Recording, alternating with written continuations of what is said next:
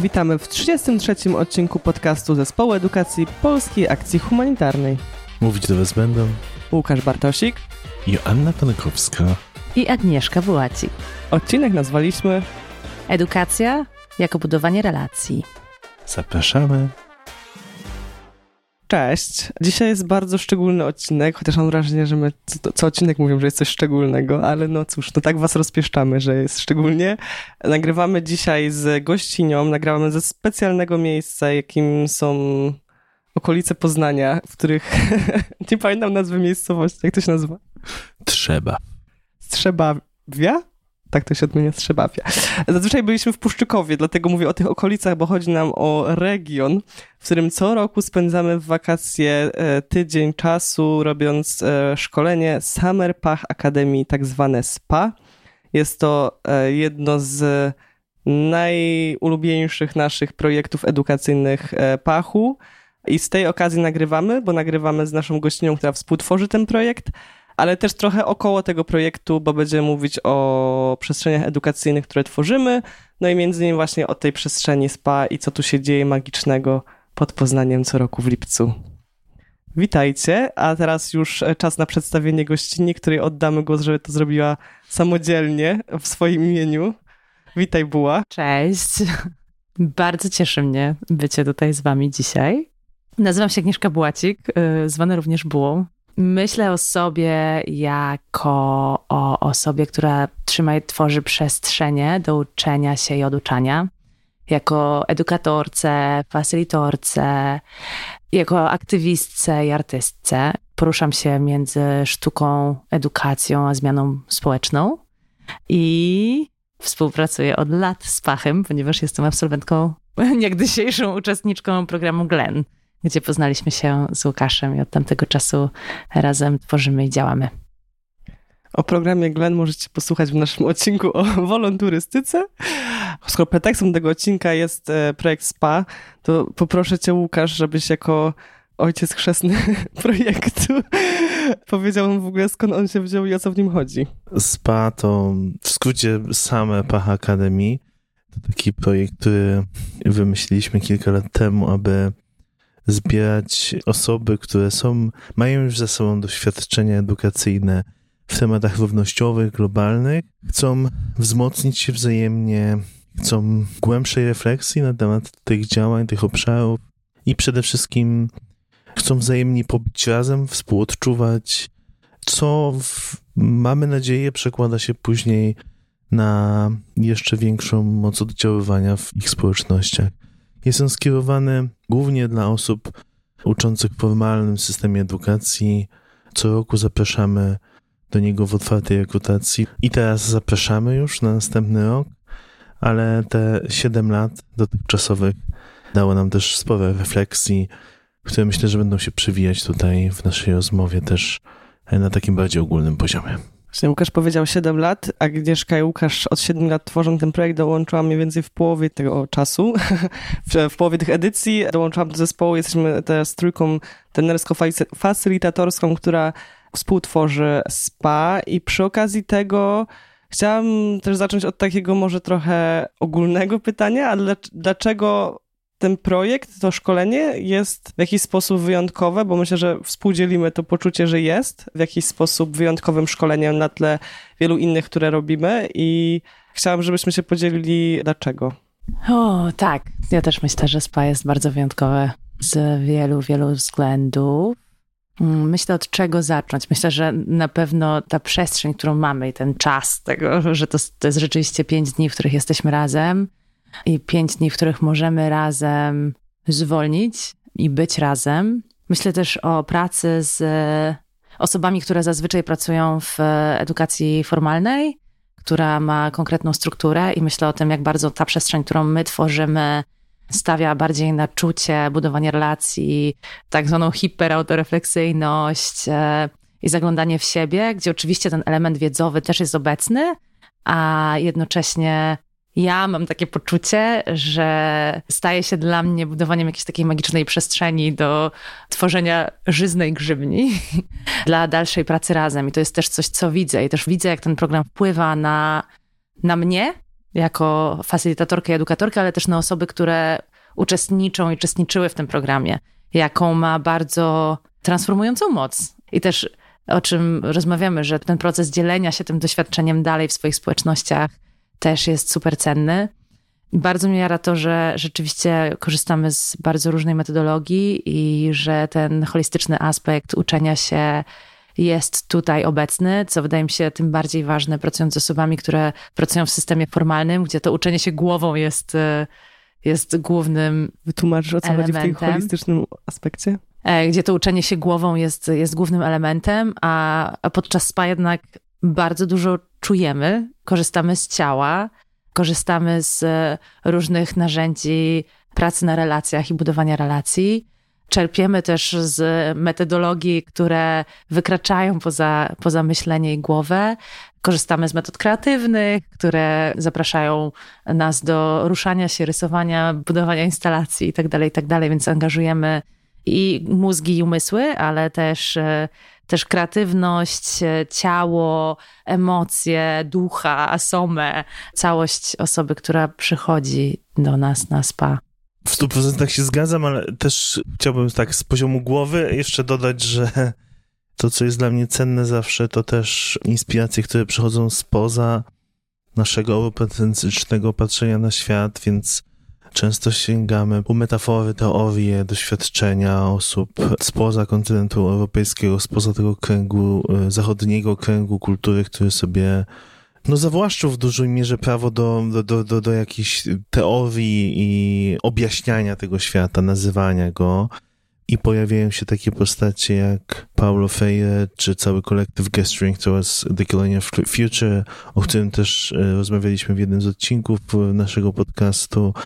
No i też takie metody jak teatr forum Augusto Boala, który jest też totalnie inną formą ekspresji, szukania jakichś kreatywnych rozwiązań sytuacji, które nas spotykają e, w dosyć opresyjnych różnych e, miejscach.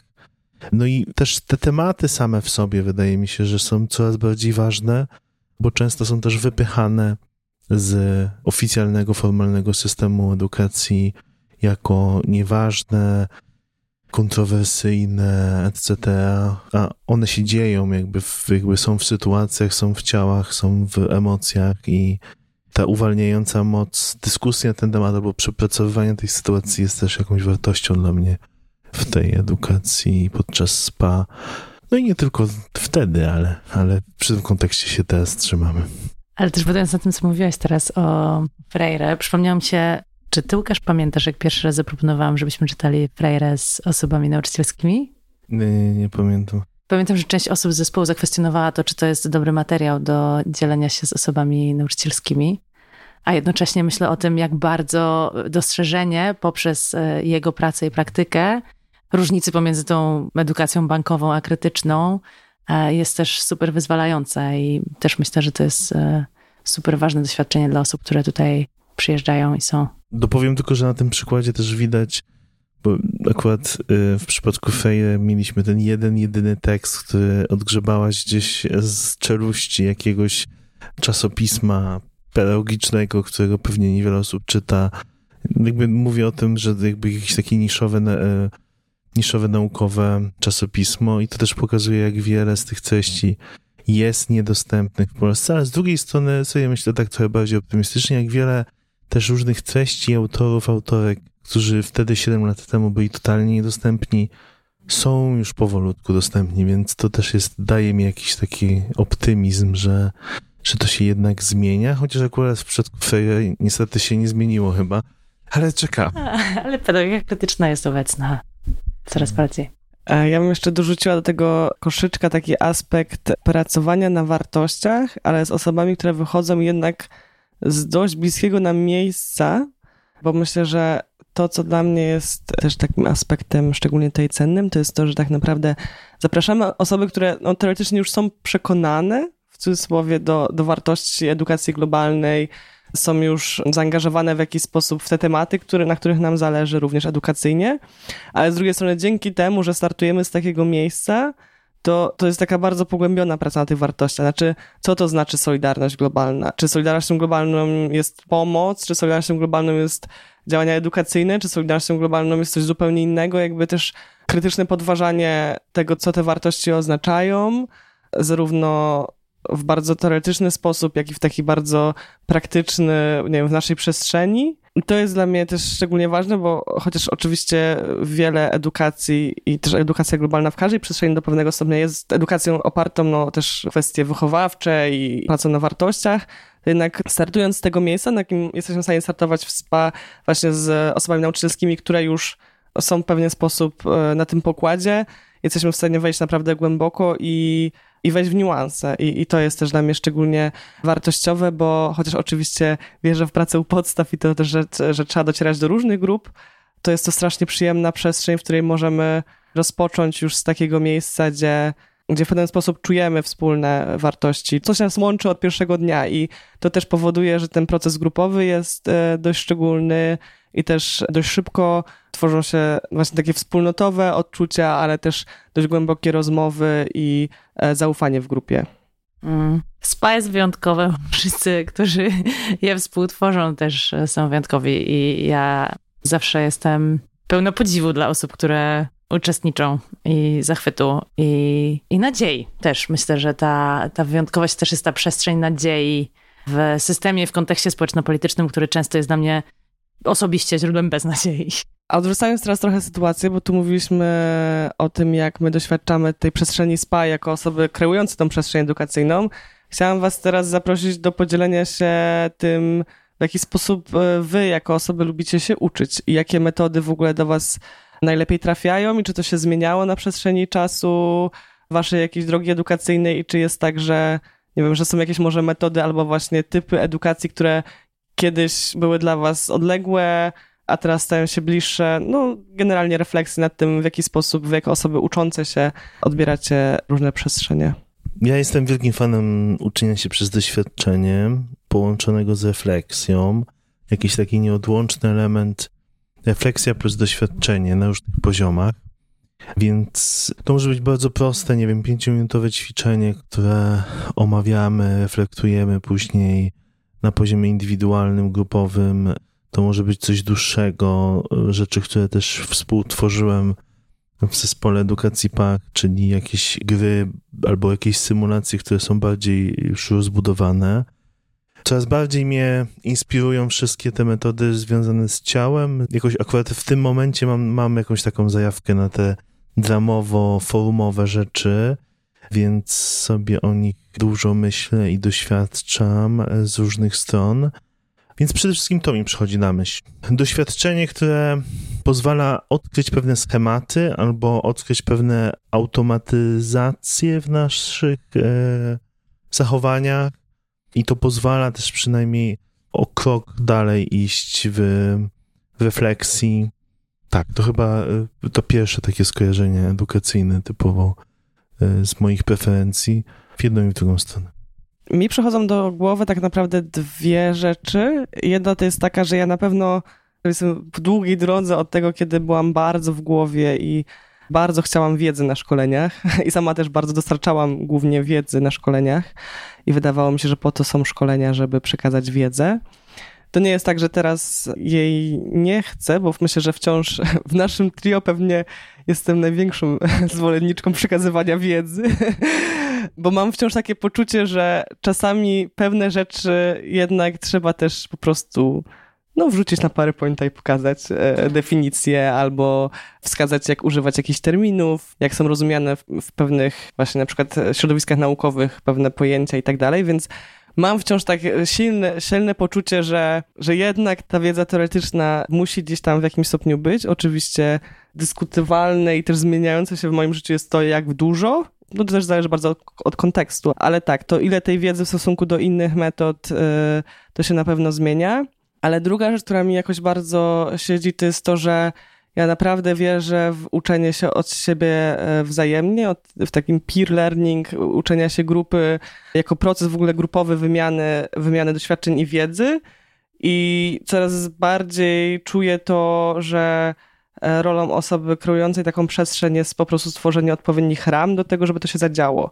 To znaczy zaproponowanie odpowiednich ram komunikacyjnych albo formy rozmowy, formy dyskusji, e, jakiejś przestrzeni, w której właśnie ta wspólnotowość bądź zaufanie, otwartość się zadzieje, na przykład, bo rozmowa zwolni, bo osoby będą w stanie też poczuć, e, że jest na to przestrzeń, żeby zejść głębiej, żeby się podzielić z całą sobą. I tak, no to, to właśnie myślenie o tym w taki sposób, że, że ta mądrość grupowa i to doświadczenie grupowe to jest tak naprawdę to clue edukacyjne, a rolą osoby tworzącej tę przestrzeń jest dbanie o krawężniki i stworzenie tej przestrzeni, więc dwa aspekty trochę przeciwstawne, bo z jednej strony tak, trzeba tam wrzucić czasem jakiegoś PowerPointa, jakąś cegiełkę taką definicyjną, ale tylko po to, żeby trzymać te krawężniki, że na przykład, nie wiem, żeby było wiadomo o czym mówimy, a potem tak naprawdę trzymać przestrzeń na wymianę i uczenie się od siebie wzajemnie. Ale mówisz bardziej o... Zakazać PowerPointa. ale mówisz bardziej o uczeniu się, czy uczeniu innych teraz? Ja się lubię tak uczyć. To jest z jednej strony idące od grupy, mhm. a z drugiej strony też czuję, że w takiej przestrzeni ja mogę sobie uświadamiać to, co już wiem. E, że to jest też jakiś proces po prostu wewnętrzny, który się dzieje w przestrzeni edukacyjnej, ale on jest częściowo procesem, który się zadziewa we mnie, bo ja sobie jakieś rzeczy uświadamiam, bo mam czas je przeprocesować, bo mam czas na nie zwrócić uwagę. Mhm. Więc to jest stworzenie tak naprawdę przestrzeni do tego, żeby się rzeczy zadziały, zarówno z innymi w tej przestrzeni, jak i we mnie w środku. I tak, jako osoba ucząca się, lubię, jak osoby stwarzają mi tą przestrzeń, dają mi jakieś ramy i tam już mogą się dziać rzeczy, w cudzysłowie bez tej osoby, ale oczywiście ta osoba wciąż trzyma tą przestrzeń. Mhm, mhm. Rozumiem. No, dużo rezonuje ze mną rzeczy, które padły tutaj już, ale jak zadałaś to pytanie, e, jak się uczyliście, jak lubicie się uczyć, to przypomniałam sobie siebie małą w szkole, której, dla której uczenie się jest konsumowaniem wiedzy przez bardzo, bardzo, bardzo, bardzo długi czas. I tak myślę sobie o swoim doświadczeniu uczenia się, które, wiesz, zawsze było naznaczone jakimś napięciem, stresem, potrzebą performowania, dostania oceny i tak dalej. I myślę, że bardzo długo leczyłam się z tego procesu jako człowiek, gdzie mogłam sobie zdać sprawę z tego, że tak właściwie mogę uczyć się tego, co mnie realnie fascynuje, jest dla mnie ciekawe, że tak właściwie uczenie się może być dla mnie procesem poznawania siebie, czymś, co jest ekscytujące, ale też pozwala mi się konfrontować z różnymi rzeczami, które są być może mniej ekscytujące, ale są jakąś o mnie prawdą. Że uczenie się pozwala mi wejść w relacje inne ze sobą, ale też z innymi ludźmi, ze światem. Więc myślę, że ten shift był dla mnie bardzo mocny. I tak naprawdę myślę, że to doświadczenie glonowe bardzo mocno wpłynęło na to, na to doświadczenie edukacji nieformalnej i jakiegoś takiego bycia w dialogu, bycia w e, grupie, bycia w społeczności, uczenia się razem. Więc też myślę o tej atmosferze, nie? że takiej atmosferze, w której mogę uczyć się i wiem, że zarówno ja ufam osobom, które są wokół mnie, jak i te osoby ufają mi, gdzie każdy z nas ma swoje procesy i procesuje różne rzeczy, ale jesteśmy razem w tym i się wspieramy. I że tak naprawdę te relacje są dla mnie źródłem uczenia się, też procesem. Nie? I jak lubię się uczyć teraz, i też tak myślę, wiecie, jak siedzę tutaj z wami jako zespołem facylitatorskim SPA, to myślę sobie, że, że zawsze jestem w tej roli uczącej się. I też jak słucham ciebie, zastanawiałam się właśnie, czy mówisz o tym, jak ty lubisz, czy jak ty lubisz. Wiesz, jakby, które, które, które to jest to rozróżnienie i jak trochę e, tworzymy przestrzenie, w których same, same chciałybyśmy być. Nie? Tak myślę o tym, że to właśnie się dzieje, że trochę buduję przestrzenie, które sama chciałabym poznać, czy uczę innych tego, czego sama chcę się uczyć i jak bym chciała się uczyć. Więc to też tak sobie myślę o tym SPA jako takiej pięciodniowej utopii którą sobie tu tworzymy i która jednocześnie nas, e, wiecie, jakoś inspiruje do tego, żeby może wprowadzać to jako praktykę. I ja, jak się lubię uczyć, lubię się uczyć całą sobą. Nauczyłam się tego, zajęło mi to bardzo dużo czasu, jak już mówiłam. I to jest moment, w którym rzeczywiście cały czas, wiecie, mam automatyczne uczenie się głową, to znaczy czytanie artykułów, które wykopuję z, z czasopizm i tak dalej, więc ten element wiedzowy jest dla mnie ważny, ale on się staje o tyle ważny, że ta wiedza się cały czas rusza i dla mnie to chyba jest najciekawsze, że, że ta wiedza się porusza i nie jest taka zapisana w kamieniu bardzo jest dla mnie ważnym tak naprawdę, to nawet nie jest tak, że to lubię, ale ważnym jest dla mnie uczenie się na poziomie emocjonalnym i autorefleksyjnym, bo myślę, że to jest raczej trudne niż łatwe, ale jest dla mnie ważne. Bardzo lubię uczyć się swoim ciałem, samą i czymś, co aktywuje inne elementy mojego istnienia niż mózg. I teraz w ogóle jestem w takim momencie, że siedzenie, słuchanie i mówienie przez za długi czas wyczerpuje mnie. Byłam na tej konferencji feministycznej, o której wam mówiłam też i te trzy dni siedzenia i słuchania mnie wyczerpały w pełni. Ja też podziałam to doświadczenie, że gdzieś tam incydentalnie zdarzyło mi się być na konferencji naukowej i mimo, że treści były super ciekawe, to po prostu ja miałam ochotę krzyczeć po paru godzinach, jakby mówimy w ogóle o jakichś e, rzeczach, które są niezgodne z tym, co robimy. W sensie siedzimy w klimatyzowanym pomieszczeniu przez ileś tam godzin pod rząd na twardych siedzeniach i się w ogóle nie ruszamy, a mówimy o jakiejś zmianie społecznej, która idzie w ogóle w kontrze do tego. To jest też ciekawe, że mam wrażenie, chcia, przynajmniej chciałabym, że tak by było, że SPA, ale w ogóle też inne przestrzenie edukacyjne, które odbieram jako znaczące, to są te, które właśnie w formie i treści są spójne, co nie jest takie oczywiste. Mhm. Też to czuję mocno. Bardzo się zgadzam co do tej tworzenia przestrzeni i w ogóle, że, że to jest w ogóle często też pomijane, mam wrażenie, albo instrumentalizowane na takiej zasadzie nawet, nie wiem, na, na wielu szkoleniach, w których byłem, w których po prostu no wiadomo, trzeba kontrakt podpisać na początku i zasady wprowadzić i jedziemy z koksem. I oczywiście to jest o wiele łatwiejsze w dłuższych formach, ale mimo wszystko mam wrażenie, że i postawa, i osoba prowadzącego, osoby prowadzącej, i, i sposób prowadzenia, nazwania różnych rzeczy powoduje w ogóle, w co, do czego zapraszamy ludzi tak naprawdę. Chociaż, tak jak mówiłyście, to miałem taki dylemat, no też intuicyjnie chcę tworzyć przestrzenie, w których chciałbym się sam uczyć, ale mam z tyłu głowy ten głos, żeby pamiętać o, no, o tych różnych preferencjach ludzkich. To znaczy, że mając grupę, to nieraz jest, znaczy, jeżeli chodzi o, o przestrzeń samą w sobie, pewnie może to jest mniejsze ryzyko, ale jeżeli chodzi o konstrukcję szkolenia, wydarzenia edukacyjnego, to to już jest większe wyzwanie. To znaczy, że gdzieś musisz mieć z tyłu głowy taką myśl, że nie wszyscy mogą mieć tak jak ty i że może powinieneś, powinnaś zadbać o to, jak to zdywersyfikować, żeby każdy znalazł te, te elementy dla siebie, jakby nawet nie elementy treściowe, tylko formy dla siebie, które sprawią, że będziemy wchodzić gdzieś głębiej. Ja myślę, że też jest, wiesz, wartość różnorodnych zespołów, nie? że każdy z nas jakby wnosi swoje rzeczy i to jest to, co ja na przykład w naszym zespole uwielbiam, że naprawdę mam wrażenie, że mamy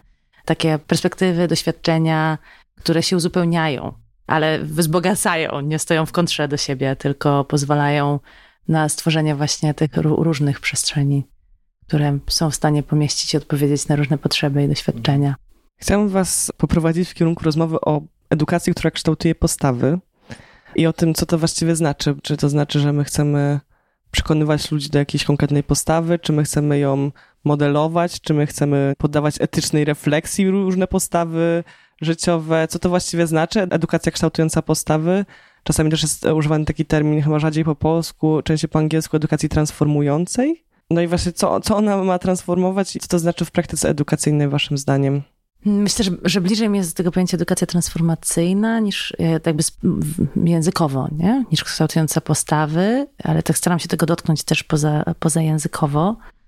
Jak myślę o tym, co robimy, jeśli mielibyśmy to ująć w takich ramach, jednym z podstawowych elementów tego typu transformacji, czy pomyślenia o edukacji jako procesie transformacyjnym, to z jednej strony pogłębianie elementu krytycznego myślenia i myślę tutaj, wiesz, myślę o nas wszystkich dorastających w systemie, który bardzo mocno zniewala nasze umysły i sposoby myślenia i często jesteśmy wyeksponowani, wyeksponowane na treści, które nie do końca uwzględniają różnorodność ekosystemu świata, w którym funkcjonujemy.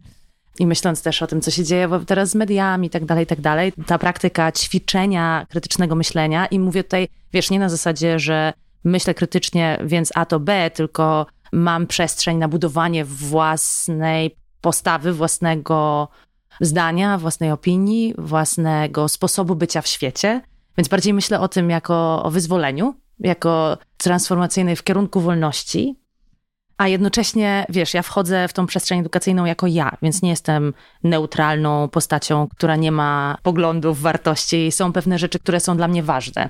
I zawsze to, co, to, co jest dla mnie super istotne, to wchodzenie w tą przestrzeń z jednej strony ze świadomością, że jestem sobą i bycie ze sobą, ze swoimi wartościami, tym, co jest dla mnie ważne, a z drugiej strony ze świadomością, że każda z tych osób, która tam jest, może wybrać swoje zdanie i swoją opinię, i moim celem nie jest e, sprawienie, żeby wszyscy zgadzali się ze mną, że to jest przestrzeń na wspólne budowanie znaczeń i sensów, ale też umiejętność bycia w tej różnorodności. Wydaje mi się, że to też jest duża wartość SPA, która jest e, mocno zaadresowana. Jako niedoszła filozofka, jak słyszę to, co mówisz e, i też jak wsłuchuję się w siebie, co dla mnie to znaczy, to ja, ja myślę, że tam jest dużo z takiej praktyki dobrze pojętej filozofii po prostu. Znaczy, że to jest to, to szukanie sensów i wspólne dochodzenie do własnych odpowiedzi na trudne pytania, otwarte pytania, niejednoznaczne pytania. To dla mnie jest właśnie praktyka filozoficzna.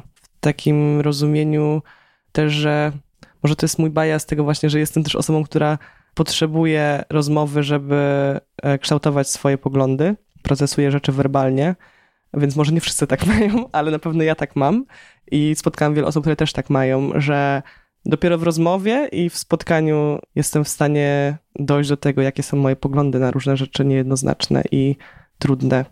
I dopiero właśnie w tym procesie wspólnych dociekań filozoficznych, które są metodą, ale też szerszym, można po prostu powiedzieć o wspólnej rozmawianiu, wspólnym dociekaniu, zadawaniu pytań.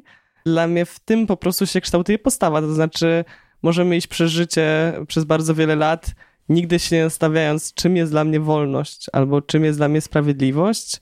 I można tak spokojnie przeżyć życie i nigdy sobie nie odpowiedzieć na to pytanie i to też oczywiście jest ok, ale dla mnie to kształtowanie postaw to jest właśnie po prostu zrobienie, ok, zatrzymajmy się tu i spytajmy siebie, jakie mamy wartości i co one właściwie znaczą, no bo też to jest też taka kwestia trochę filozoficznego dociekania do sensu pojęć i e, znaczeń, no bo jeżeli byśmy powiedzieli, że wartością jest wolność, to e, zarówno osoby skrajnie prawicowe, jak skrajnie lewicowe powiedziały tak, wolność jest najważniejsza, ale czy wolność od, czy wolność do, czy wolność e, moja, czy wasza, tu już by były bardzo duże różnice, więc właśnie zejście niżej niż na to, że po prostu wszyscy się lubimy i trzymamy za ręce a kumbaya, tylko jaki świat naprawdę chcemy tworzyć, pochylenie się nad tym, ale też przejście do tego, że co to właściwie nie tylko na takim poziomie deklaratywnych laurek, tylko co to znaczy w praktyce, w mojej codzienności, jak chcę wchodzić w relacje ze światem, z innymi, no tak sobie myślę, że dla mnie to jest, to co powiedziałaś jest jakąś po prostu werbalizacją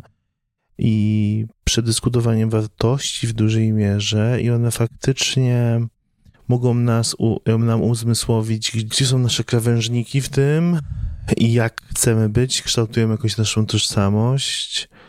Dla mnie na pewno tu jest ważny aspekt tej edukacji transformującej w kierunku postaw, to na pewno jest duży ten aspekt pracy ze swoją tożsamością, różnymi tożsamościami, w takim sensie odkrywanie sposobów, w jaki byliśmy ukształtowani, jesteśmy ukształtowani, jak w tych systemach, w których istniejemy, jak one na nas wpłynęły, jak jakby zinternalizowaliśmy różne rzeczy i, i takie odkrywanie tego i podjęcie prób kontry wobec tego jest pewnie takim ważnym krokiem dla mnie też w kierunku tej transformacji.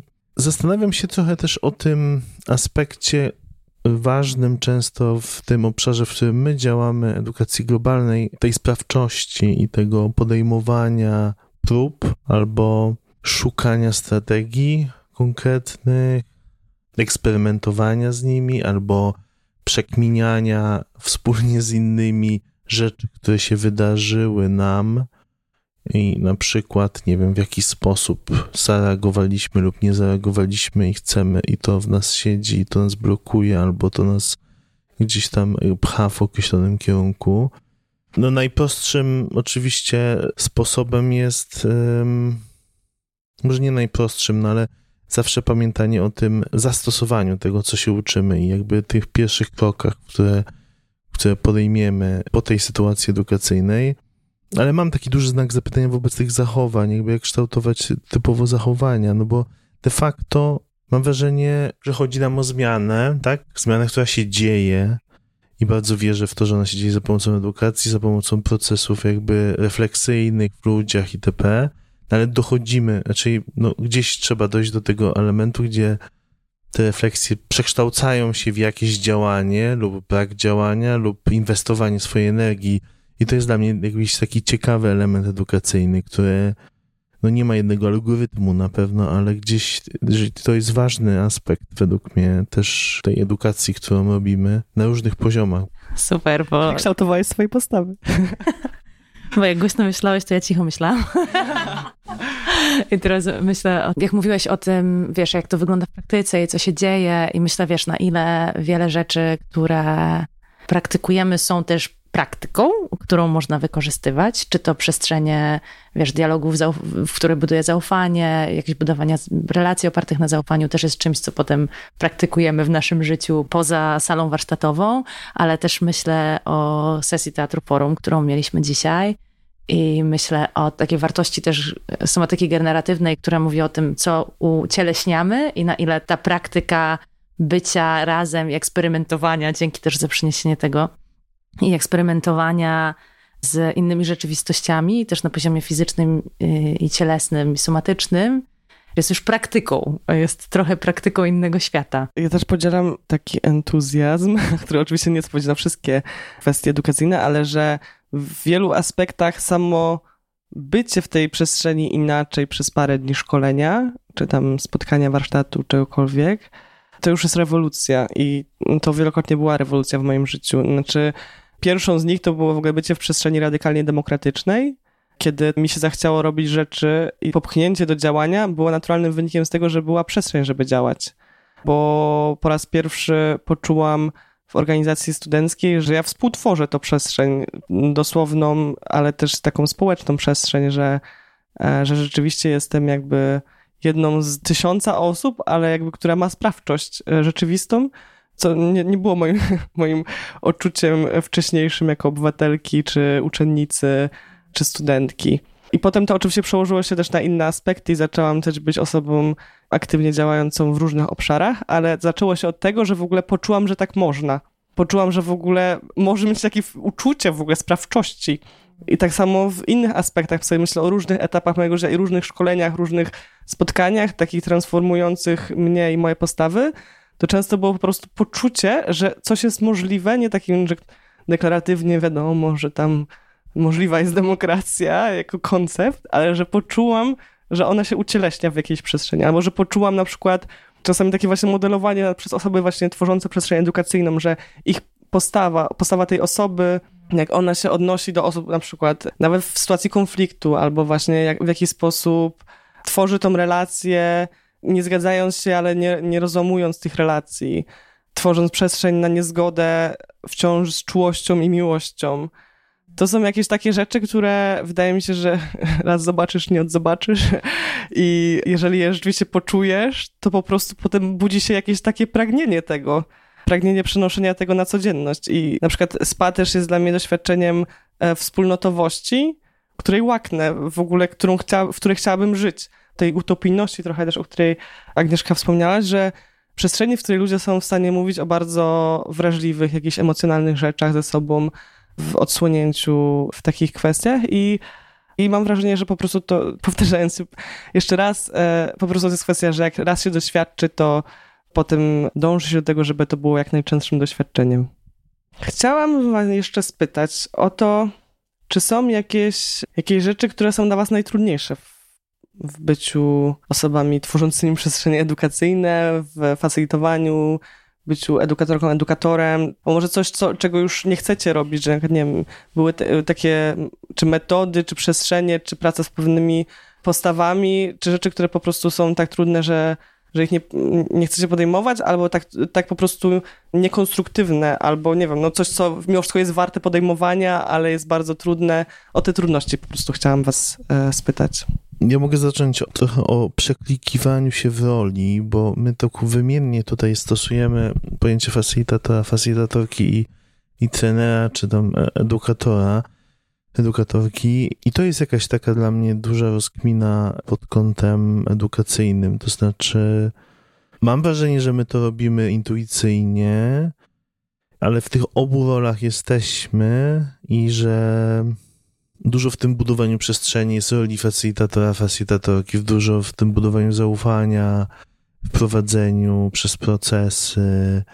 I to w ogóle jest dla mnie mega inspirująca rola, taka bardzo też ekscytująca bym powiedział trochę, no bo to jest taka rola, która bardzo jest na procesie i na tym, że, że tworzysz te krawężniki, o których y, mówiłaś Asia, ale później rzeczy się dzieją i rzeczy się na bieżąco reagujesz, nie reagujesz, tworzysz różne rzeczy, więc, więc jakoś mm, ta rola facilitatora, facilitatorki jest dla mnie bardzo inspirująca i te momenty przeklikiwania się, bo my akurat różne są style, nie wiem, prowadzenia szkoleń i nie wiem, rozróżnienia między rolami. Często się osoby zapraszają ekspertów, którzy od razu prosto wchodzą w rolę inną, a my tutaj też się często przeklikujemy między tymi rolami i y, jesteśmy osobami w różnych rolach, które się zazębiają ze sobą. Czy to nie jest tak, że, że możesz się przeklikać na, od, do, od, tej godziny do, do tej jestem edukatorem, a później jestem facilitatorem, ale że jest jednak ten element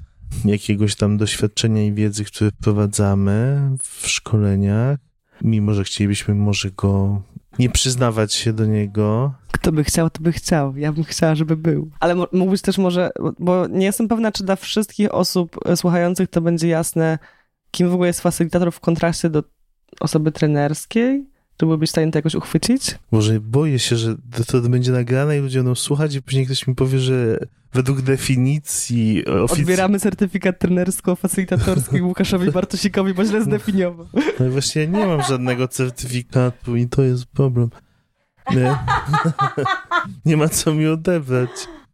Ale rola facylitatorska dla mnie jest rolą tworzenia przestrzeni do dyskusji, do procesu jakiegoś, do rozwiązywania kwestii, do poprowadzenia grupy.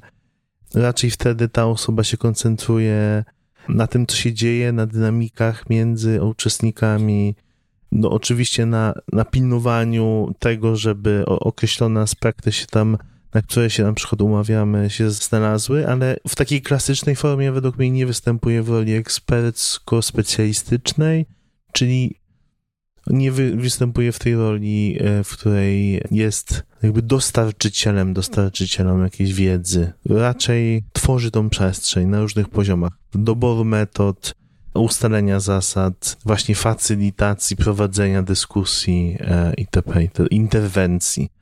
I te interwencje są dla mnie jakimś też takim elementem, który jest dla mnie bardzo wciąż do rozwoju i wiele się nad tym zastanawiam. No to jest wszystko z czucia i z doświadczenia też, ale kiedy interweniować, kiedy pozwalać na, na to, żeby te procesy się toczyły, a kiedy interweniować, jasno stawiać granice, no to jest według mnie jedno z takich głównych wyzwań w tej pracy i w tworzeniu takich przestrzeni, które nie blokują ludzi, ale jednocześnie dają poczucie bezpieczeństwa, czyli tworzą to poczucie bezpieczeństwa. Więc już nie pamiętam, jakie było pytanie, ale taka jest moja odpowiedź.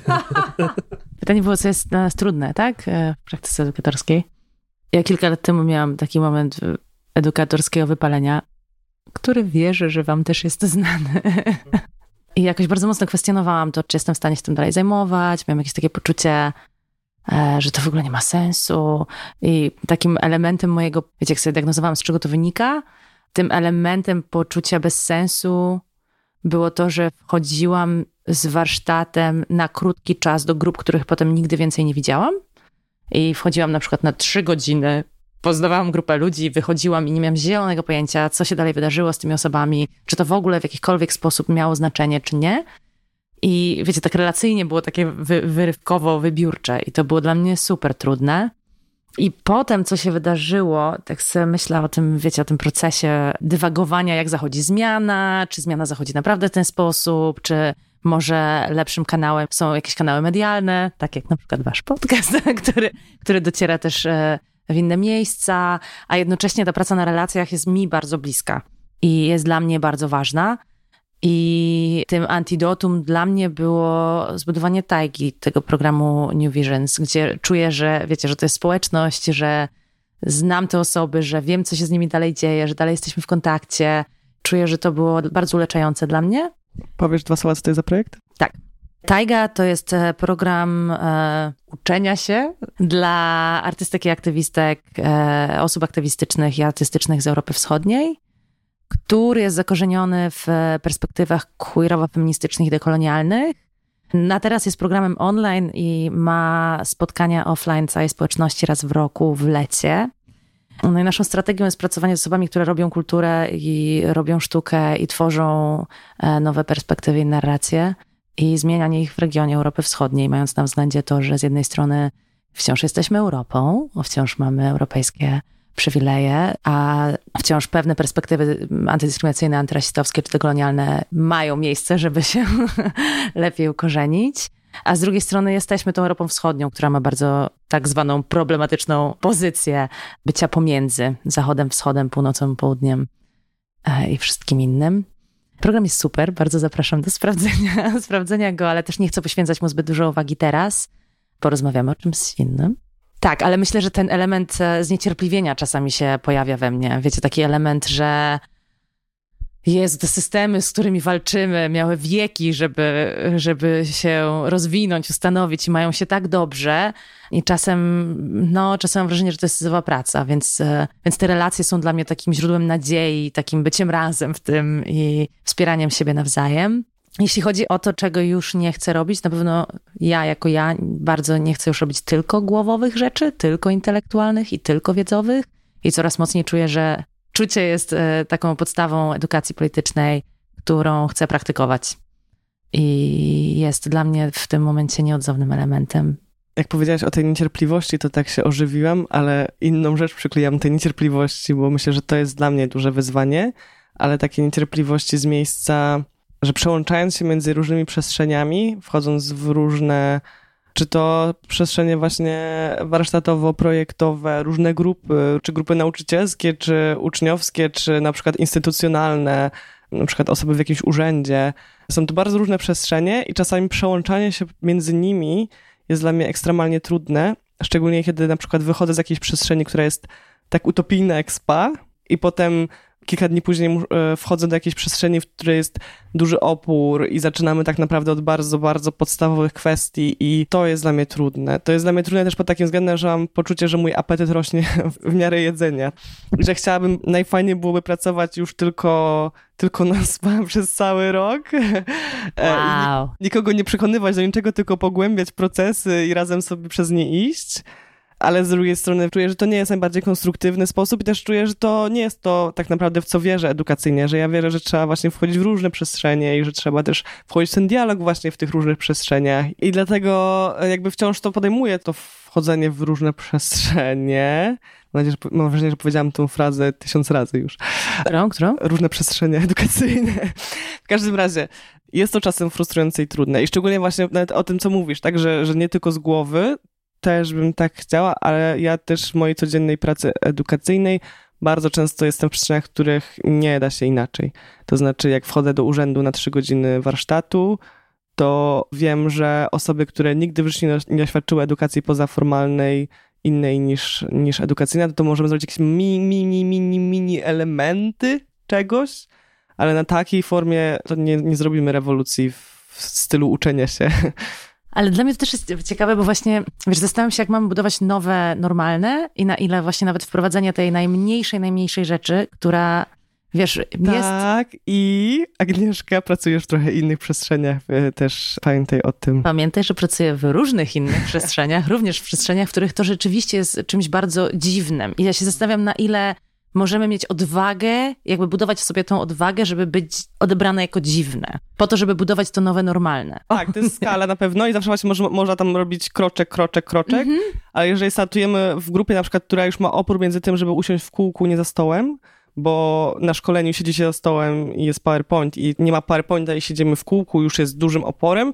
Nie wiem, czy jest przestrzeń, w której, no tak, no tych kroczków zrobię na pewno dużo mniej, bo też chcę, żeby w ogóle była jakakolwiek otwartość na te treści, więc nawet jeżeli, nie wiem, przekonam osoby do tego, żeby pogadały o jakichś kwestiach dla mnie ważnych społecznie, nawet jeżeli to będzie tylko z głowy, to wciąż jest dla mnie wartością tak, ale no, to, to jest duża dygresja do tego, że to przełączanie się między przestrzeniami jest chyba dla mnie najtrudniejsze i że też taka wewnętrzna walka między tym, że chciałabym uciec w stronę tęczy z osobami, które myślą tak jak ja, a tym, że nie na, nie na tym polega edukacja i aktywizm i że trzeba, trzeba że trzeba, ja, ja tak czuję, że trzeba, że chciałabym zrobić to jako społeczeństwo całe i zabrać tam jak najwięcej osób z różnych miejsc, a nie tylko pozbierać te osoby, które i tak już są przekonane i razem będziemy się bawić, przekonywać i klepać po plecach. Więc to jest dla mnie jakieś wyzwanie chyba. Ostatnie zaproszenie ode mnie to kwestia refleksji o tym, czy edukacja jest aktywizmem, czy aktywizm jest edukacją, czy to są te stałe dla was y, przestrzenie, czy to są gdzieś tam nachodzące się jednak odrębne rzeczy, jak wy to czujecie? Jak też w ogóle czujecie siebie jako e, osoby aktywistyczne, osoby edukujące? Ja myślę o tym słowie edukacja i na ile ono jest, wiesz, naładowane jakimś takim systemowym rozumieniem edukacji, które jest tak daleko od tego, co Nie, no, taka edukacja, ja bym którą chciała, chcesz robić. E, chciała żeby to było od aktywizmu, a jednocześnie myślę, że jesteśmy też w miejscu, w którym potrzebujemy, jakby wiesz, rozciągania definicji aktywizmu do czegoś, co nie jest tylko protestowaniem, jakby, jakby, no, jakby rozciągania idei aktywizmu jako takiej. Myślę, że obydwa te słowa są bardzo naładowane znaczeniami. O to mi chodzi, że zarówno edukacja, jak pomyślimy o tym, o, o tym, czym w ogóle jest edukacja, jasne, jest czymś dla mnie, czymś dla mnie jest edukacja, czymś jest dla mnie uczenie się, czym jest dla mnie budowanie przestrzeni do uczenia się, i tak samo aktywizm. I myślę, że jedno i drugie możemy rozciągać semantycznie, to znaczy poszerzyć ich pola znaczeniowe w jakiś sposób. I myślę, że to jest coś, co jest bardzo teraz obecne, jeśli myślimy o aktywizmie, o postaktywizmie i myśleniu o tym, gdzie ten nasz aktywizm może mieć miejsce. Jak myślę o wielu nauczycielach i nauczycielkach e, i osobach nauczycielskich, które skończyły SPA, myślę, że to jest, wiesz, hardkorowa praktyka aktywistyczna wewnątrz systemu, która jest e, z mojej perspektywy Agnieszki Błacik, która przyjeżdża tutaj jako facylitatorka, która nie jest wewnątrz tego systemu, super ważna i odważna. Ale wiesz, to, to co się pojawia we mnie w tym pytaniu, to relacje pomiędzy edukacją, aktywizmem i kapitalizmem i na ile bardzo mocno ostatnio się kapitalizuje aktywizm i płaci się nam za bycie aktywistami, aktywistkami i coś we mnie zgrzyta, jak o tym myślę. I myślę, że to może być e, niebezpieczne dla nas. Więc zastanawiam się nad tymi trzema przestrzeniami i jasne, że wiesz, dla mnie edukacja, którą robię, jest ważna. W sensie to nie jest dla mnie praca, to jest dla mnie zobowiązanie, pasja, to czym żyję, to co jest dla mnie istotne i to w co wierzę. A jednocześnie staje się źródłem mojego utrzymania. Więc też myślę, że to są, wiesz, takie przestrzenie, które mogą być bardzo problematyczne. I to wiesz, to jest też rozmowa, w której ja ciągle jestem ze sobą sama. Na ile jestem w stanie mieć pewne przestrzenie, które są w jakiś sposób wspólne, edukacyjno-aktywistycznie, ale też pewne przestrzenie, które są całkiem inne i mogą wciąż być edukacyjno-artystyczne, ale funkcjonują w innych ramach i w innych kontekstach i w innych strukturach. Dla mnie ta działalność edukacyjna zawsze była chyba strategią zaangażowania społecznego i ponieważ nie we wszystkich się odnajduję, jakby w rodzajach działań, i najbardziej czułem zawsze to edukacyjne, no to dla mnie to jest po prostu w tym sensie tożsame, że jest po prostu jakąś, a czyli tożsame, no jest, ja sobie zawsze tak to układałem, że jest to strategia aktywizmu, edukacja i też w nią bardzo wierzę i i tak się stało, że stała się moją pracą i też to powoduje różne napięcia we mnie, tak jak ty troszkę powiedziałeś o tym, na ile to odziera to szlachetności. Też staje się pracą. No, no ale też wpadam na przykład w takie myśli, oczywiście niezwykle wierzę w tą wartość edukacji i no ale jest to specyficzna działka, w takim sensie, że ma bardzo odroczony efekt i bardzo rozproszony efekt. No i nie wpadam takie, w takie myśli, że może to jest strategia, może już nie mamy tyle czasu, tak? Jakby w tym sensie i wtedy się rodzi też ta niecierpliwość, ta frustracja z tego, że ile razy można zaczynać od początku, tłumaczyć tyle, jakby te same rzeczy, i to jest część jakby tego procesu dla mnie. Ciekawe są dla mnie wasze odpowiedzi, bo ja chyba też w swojej głowie nie utożsamiałam tej edukacji tylko z tym, co robimy zawodowo. Znaczy myślałam sobie o tym trochę szerzej. I na przykład jak ja sobie myślę o tym, co robię też, co chcę robić, co próbuję robić na przykład z, w innych przestrzeniach, które nie są zawodowe, to jest też spotykanie się z ludźmi, którzy robią jakieś rzeczy aktywistyczne inne i wzajemne uczenie się o tych innych przestrzeniach od siebie nawzajem. I to niekoniecznie jest y, formie pracy, to niekoniecznie jest w formie też nawet warsztatowej, tylko na przykład takiej po prostu stricte wymiany, wymiany doświadczeń i wiedzy, ale jakoś sobie myślę o po prostu wzajemnej edukacji jako formie organizowania się. I po prostu jak sobie myślę o tym, w jaki sposób też właśnie ja chcę się angażować, już pomijając tą kwestię takich szkoleniowo-zawodowych rzeczy, to coraz częściej dochodzę do tego, że to, co jest najbardziej bliskie mi i to, co, w czym widzę najwięcej sensu, to jest wzajemne uczenie się i organizowanie przez wymianę w ten sposób. Czy chcielibyście coś jeszcze e, naszym osobom słuchającym powiedzieć na koniec? Bo jeżeli nie, to ja chciałam zaprosić wszystkie osoby aktywistyczne ze szkół do kolejnych edycji SPA. Chciałabym też zachęcić osoby oczywiście do wszystkich pozostałych programów edukacyjnych Pachu i nie tylko, do tego, żeby tworzyć te przestrzenie utopijne, o których mówimy tutaj i do tego, żeby aktywistycznie się edukować i tak, i edukować aktywizm. Dzięki też za ten element e, wymiany wiedzy. Ja też myślę o tym, na ile potrzebujemy tworzyć tą wiedzę oddolnie. Nie tylko się ją wymieniać, ale też ją razem tworzyć. I myślę e, o wszystkich możliwościach tworzenia zinów, publikacji, bycia razem, dzielenia się swoimi doświadczeniami, a wciąż potrzebujemy nowej wiedzy i nowych strategii, ze względu na to, że system też ma swoje nowe strategie, więc potrzebujemy tworzyć razem.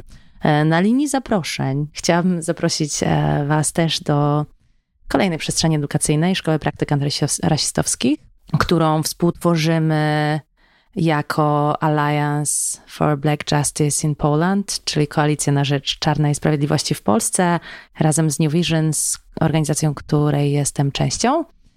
Zgłoszenia przyjmujemy do 18 sierpnia. Szkoła odbędzie się w trzecim lub czwartym tygodniu września. Bardzo, bardzo zapraszamy. I dzięki za zaproszenie. Super się z Wami rozmawia. Do usłyszenia.